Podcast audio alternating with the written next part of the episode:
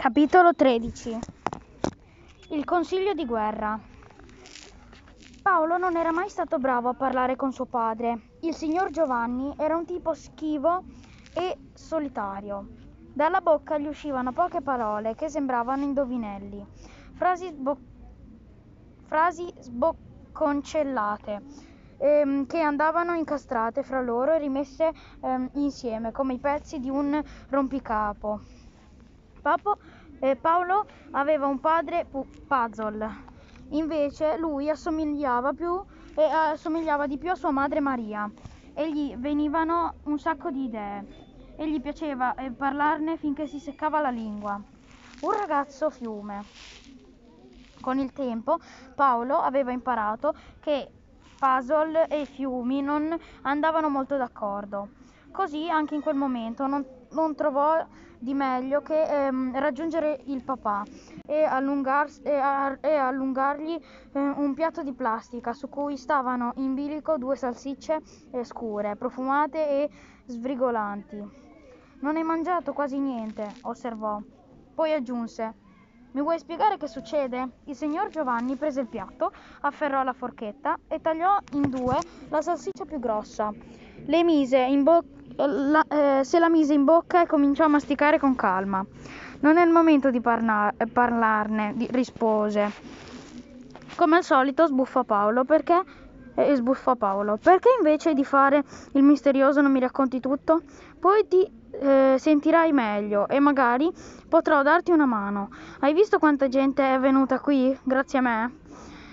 Hai visto che ci sono dei, dei, volonta- dei volontari per mm, ristrutturare la masseria? Il papà si alzò da tavola e sparì, eh, e sparì sotto il portico, ignorandolo, come se, si, come se di colpo Paolo fosse diventato trasparente. Non lo sopporto quando fa così, mormorò lui denti, a denti stretti. Delle dita gli sfiorarono il collo, face- facendolo sussu- sussultare, ehm, sussultare. Era sua sorella Elisa. Non, prete- non eh, prendetela. mm. Oh, hai finito di parlare al telefono? Qualcuno? Eh, qualcuno? eh, qualcuno vuole dirmi perché eh, qui, qui intorno si stanno divertendo tu- tutti? Mentre eh, sembra che la famiglia sia eh, fatta di eh, zombie depressi. Elisa fece un sorrisetto imbarazzato, teneva ancora il cellulare stretto in pugno. Poi fece un cenno con il capo. Papà e mamma erano usciti eh, dalla cucina e stavano raggiungendo eh, la tavola. Il signor Giovanni fissò Paolo con uno sguardo co- col- colpevole e la mamma alzò le mani e disse: Scusateci signori, un attimo di silenzio. Vorremmo parlare a tutti voi e chiedere, se possibile, se possibile, il vostro aiuto. Ci volle qualche minuto e l'intervento di Paolo ed Elisa per far sì che gli ospiti smettessero di chiacchierare e si concentrassero sulla figura eh, minuta ehm, della signora Maria. Quando ebbe ottenuto l'attenzione generale, la, la mamma di Paolo sorrise. Vi ringrazio di essere qui, sia voi del paese che i nuovi arrivati da Milano. In questi giorni, in questi giorni ci siete stati vicini e ne siamo felici. Ora purtroppo ci troviamo ad affro- affrontare problema, eh, pro- un problema molto serio. Paolo restò ad ascoltare il racconto eh, della mamma, le minacce di, di Palamà, eh, l'obbligo di sgo- sgombrare altrimenti sarebbe venuta la polizia. Eh, distinto eh, si voltò verso l'altro capo del tavolo dove si eh, trovava eh, proprio il, fi- il figlio del sindaco. Enzino era un ragazzetto con le orecchie a sventola e i denti tutti storti. Paolo non era, il, eh, non era il solo che lo stava fissando. Il ragazzo era diventato rosso fuoco e teneva gli occhi bassi. Adesso concluse sua madre. Non sappiamo cosa fare. Paolo guardò Elena, Beatrice, Antonio e Laerte. In fondo erano passati solo pochi giorni da quando lui e i suoi amici avevano trovato la lettera del brigante Giovanni. Eppure, in un certo senso, gli sembrava che fossero eh, trascorsi cento anni. Erano cambiati, e non solo perché all'improvviso erano diventati i ragazzi più popolari di Pal- Pagliarano e di internet. C'è, c'è, c'era dell'altro, Laerte aveva eh, finalmente trovato il coraggio di affrontare la Vatanoma. Antonio ormai non aveva più paura di Ciccio e dei tristi. Beatrice era diventata una ragazza affascinante, anche con gli occhiali. Ed Elena aveva dimostrato quanto valeva. Era diventata un eh, capogruppo in gamba che piaceva a tutti. Non potevano arrendersi proprio adesso. Non era giusto. Io e mio marito avevamo pensato di decidere per conto nostro, continuò la signora Maria. Dopotutto Casa Vulià è il luogo dove abitiamo. Poi abbiamo capito che ormai il problema non riguardava solo noi, ma tutti quanti. E le leggi del regno ci obbligano a spiegare ai ragazzi le difficoltà e a cercare insieme una soluzione. Paolo sorrise. Si preparò a prendere la parola, ma, ma venne anticipato da, dal padre di Nadia, un signore tranquillo che sembrava il, il ritratto del perfetto impiegato in, di banca. Scusate, disse l'uomo. Mi rendo conto che siamo, ehm, che siamo arrivati qui solo da poche ore, ma io non mi, non mi ero mai divertito tanto in una vacanza. È splendido stare qui e abbiamo già fatto amicizia con un sacco di persone, perciò, per quanto mi riguarda, non ho nessuna int- intenzione di andarmene in albergo. Ben detto, pa, gli fece subito, con, eh, subito eco il piccolo Simone.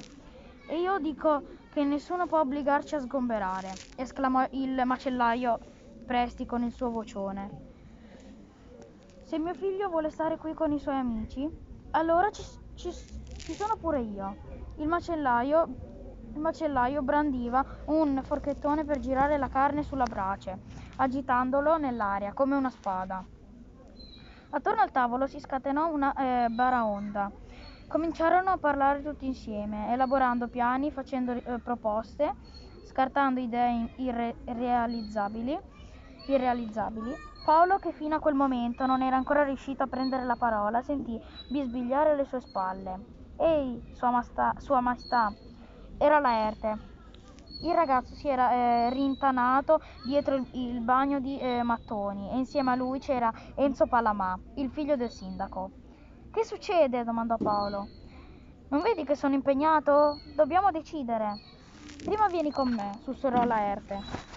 Si allontanarono tra gli alberi finché il vociare non si eh, trasformò in un ronzio ehm, indistinguibile ehm, dall'onnipresente fi- frinire dalle ehm, cicale.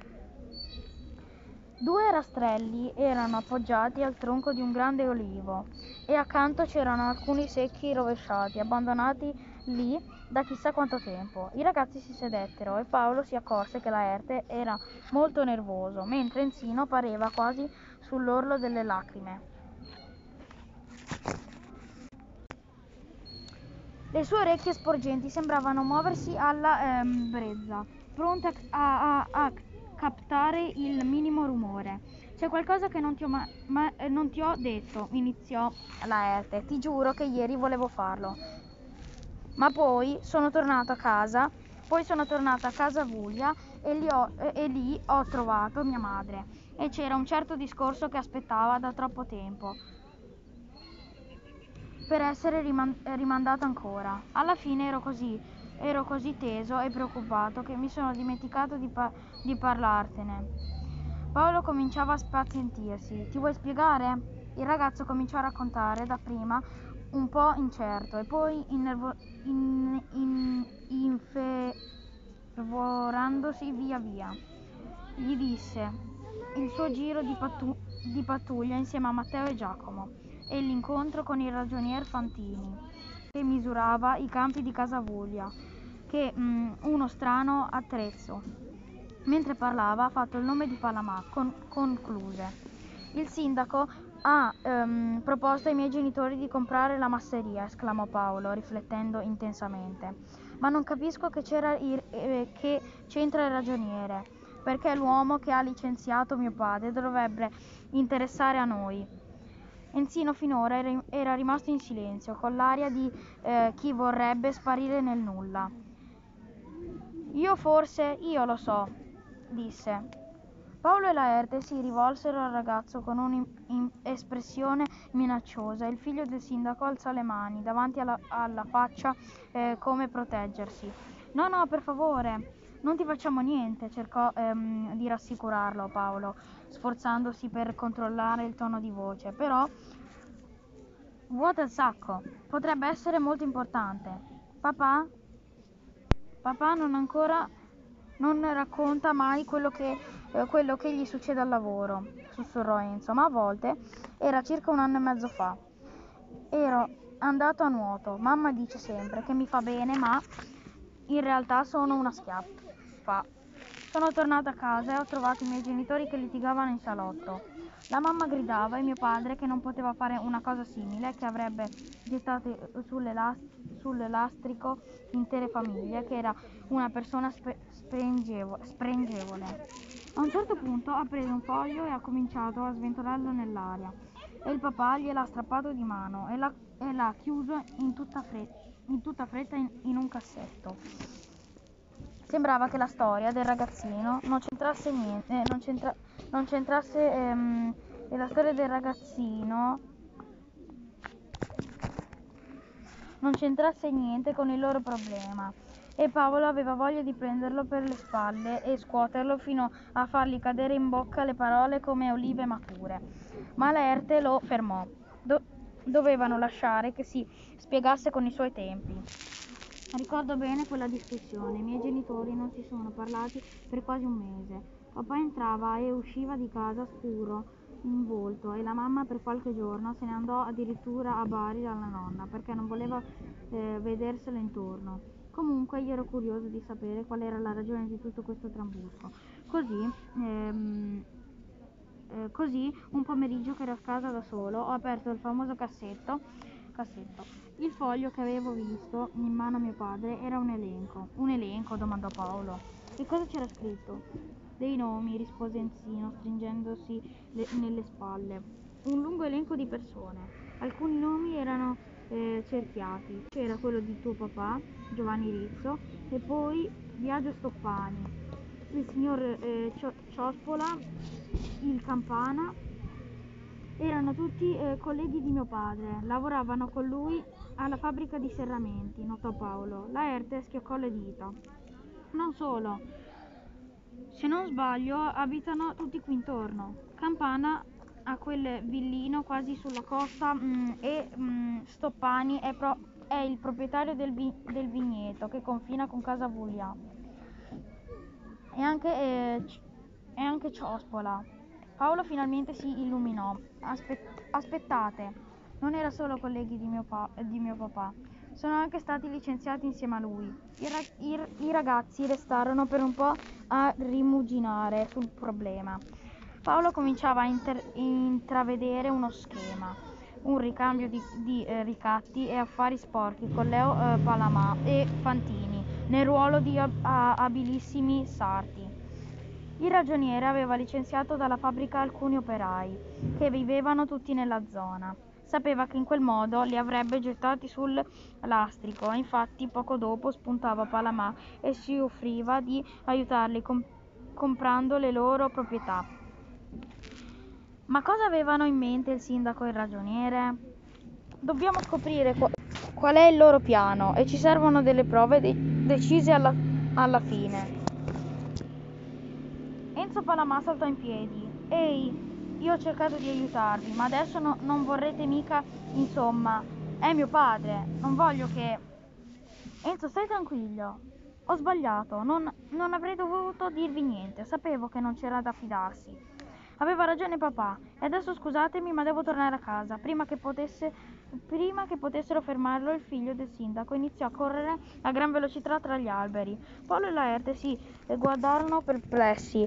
Ehm, che facciamo? Proviamo a inseguirlo. Io dico di no. Non ora almeno. Andiamo a prendere Antonio, riuniamo il governo e, altri, ehm, e gli altri amici. Dobbiamo studiare un piano. Gli adulti restarono seduti attorno a un tavolo fino a metà, fino a metà pomeriggio, facendosi discorsi noiosissimi per decidere come affrontare il sindaco Palamà. Paolo rimase in un angolo con il, con il suo gilet e il cappello in testa, senza che nessuno chiedesse la sua opinione. La mamma lo guardò solo una volta per, per annunciare brevemente che il giorno dopo era lunedì e dunque lui sarebbe andato a scuola come al solito. A scuola, a, a scuola. Il regno era in pericolo, eppure Paolo e i suoi amici avrebbero dovuto stare chiusi in classe fino all'una e nel frattempo ma eh, eh, delegazione di adulti, fra cui i suoi genitori, la Vatanoma, il signor Pede de Cornala e il signor Pignata, sarebbe andata in comune per parlarmene, per pa- parlamentare con Palamà. Avrebbe provato a convincerlo, e, eh, convincerlo a ritirare le sue minacce e lasciare in pace la, ma- la masseria. E mm, Paolo per poco non scoppiò a ridere. Se davvero il sindaco era d'accordo con il, il ragionier Fantini, se da più di un anno quei due avevano progettato di comprare i terreni intorno a Casavuglia, allora una semplice delegazione non sarebbe servita a niente. Una semplice delegazione non sarebbe servita a niente. Non solo, in quel modo la masseria sarebbe ehm, stata deserta per un sacco di ore e se nel, fratte- e se nel frattempo fosse arrivata la polizia, eh, arrivata la polizia com- come, ehm, come, potevano gli adulti non, capi- non, capire che il loro piano faceva acqua da, eh, da tutte le, le, parti? Il ragazzo eh, roteò gli occhi, sospirando. Poi si voltò a guardare gli amici. Laerte era seduto accanto a sua madre e sbuffava. Antonio teneva un braccio sulle spalle del fratellino. Luca e sembrava sul punto di addormentarsi. Beatrice ed Elena parlavano fitto tra loro e ogni, e ogni tanto scuotevano la testa. Paolo si alzò dal suo posto, una scomodissima sedia pieghevole. Le, le teste di molti ragazzi si girarono verso di lui, ma nessuno degli adulti sembrò accorgersi di nulla, come al solito. Erano troppo impegnati con i loro problemi. Che ne pensate? sussurrò Paolo, accovacciandosi davanti alle sue eh, due amiche. Sono solo sciocchezze, esclamò subito Elena. Pensano di convincere Palamà a starsene, buo- a starsene buono. È solo una perdita di tempo e succederà tutto, me- tutto, eh, succederà tutto mentre noi saremo a scuola e non potremo fare niente. Paolo so- sorrise a meno che non de- dedichiamo di restare qui a, combatte- a combattere e combattere. Beatrice si tolse gli occhiali. Eh, vuoi saltare le lezioni? La ragazza cominciò a, pulir- a, puli- la ragazza cominciò a pulirsi le lenti spe- spesse con un angolo, de- con, con un angolo della ma- maglietta. Paolo pensò che era sempre la solita brava ragazza, educata e studiosa e ligia alle regole. Lei si sistemò di nuovo gli occhiali sulla punta del naso. Io ci sto, disse. Paolo le appoggiò una mano sul ginocchio, sorridendo, poi si fermò. Era stato distratto da un rumore eh, gra- gra- gracchiante e familiare. Sul, pia- sul, piazzale si era affacciata la Renault, Re- Renault, la Renault 5 del nonno. L'auto si fermò davanti alle, ehm, alle tavolate ancora imbandite, in, in, um, inonda, inondando, um, inonda, inondando tutti di fumo nero e puzzolente. Nonno Biagio scese, scese dalla macchina stringendo un, quaderno rosso dell'aria con, um, consumata. Paolo gli, gli corse intorno e l'anziano sorrise. Sono stato, eh, sono stato da Don Ernesto a cercare informazioni sulla lettera del brigante Giovanni. Ho oh, importanti novità. Dimmi tutto, implorò il ragazzo curioso. Il nonno trovò una sedia libera e si versò un bicchiere di vino. Paolo e i suoi amici gli sistemarono accanto, impazienti di sapere co- cosa avrebbe in- raccontato. 150 anni fa iniziò il nonno. Il brigante Giovanni scrisse davvero al governatore per annunciargli eh, l'indipendenza di Casa Vuglia. In tutto eh, vennero preparate tre lettere. Una copia la conservò il brigante. Una fu indirizzata agli uffici del governatore a Otrato e la terza era destinata al parrocco del, del paese dell'epoca. che si chiamava Don Biasi. Il, governato- il governatore n- non rispose mai al brigante, però smise di dargli la caccia e lasciò che si stabilisse qui a Casavoglia. Giovanni rinunciò alle armi e si dedicò così all'agricoltura, fondando la nostra famiglia. Ormai è passato parecchio tempo e mm, il nonno mi ha anticipato tutto per, per telefono e io ne ho ehm, e in quel momento intervenne la sorella di Paolo, concludendo: Il nonno mi ha anticipato tutto per, per telefono e io ne ho eh, approfittato per contare, eh, contattare un amico avvocato. Il mio, il, il mio amico di, dice che non ha eh, mai sentito una richiesta così strana in tutta la sua vita. Ma se, eh, ma se davvero abbiamo le prove che da, eh, que- eh, che da queste parti c'era un regno già ai tempi dell'unità d'Italia, allora forse possiamo sostenere la nostra posizione davanti alle autorità. Alcuni dei ragazzi iniziarono a, sorris- a sorridere e applaudire.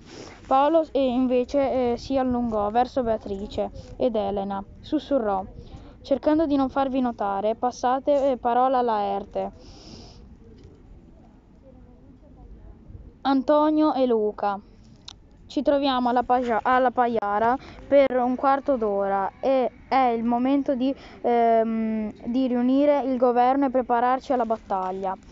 Le luci di Natale che eh, prendeva, pe- pendevano dal soffitto erano spente. Lo schermo del computer portatile disegnava un, un alone azzurro impa- e impalpabile eh, sulla superficie liscia del tavolino. I ragazzi si sedettero a terra, uno accanto all'altro. C'era il governo del libero regno con alcune parti- partecipazioni straordinarie. Annalisa, Matteo, Giacomo della loro classe e Nadia come rappresentanti dei turisti. Per iniziare, eh, Paolo chiese alla Erte di eh, ripetere quello che, amava, eh, eh scop- ehm, quello che aveva scoperto il giorno precedente e il ragazzo, insieme a Matteo eh, e Giacomo, raccontò da capo del loro scontro con il ragionier Fantini e poi eh, le, le, rivelazioni di Enzo ed Enzino pa- Palamà. La storia venne conclusa da un coro di esclamazioni indegnate. Ma sono dei truffatori, dei ladri, dobbiamo farlo sapere a tutti. Paolo riportò la calma e grandi gesti. Sono d'accordo con voi, disse.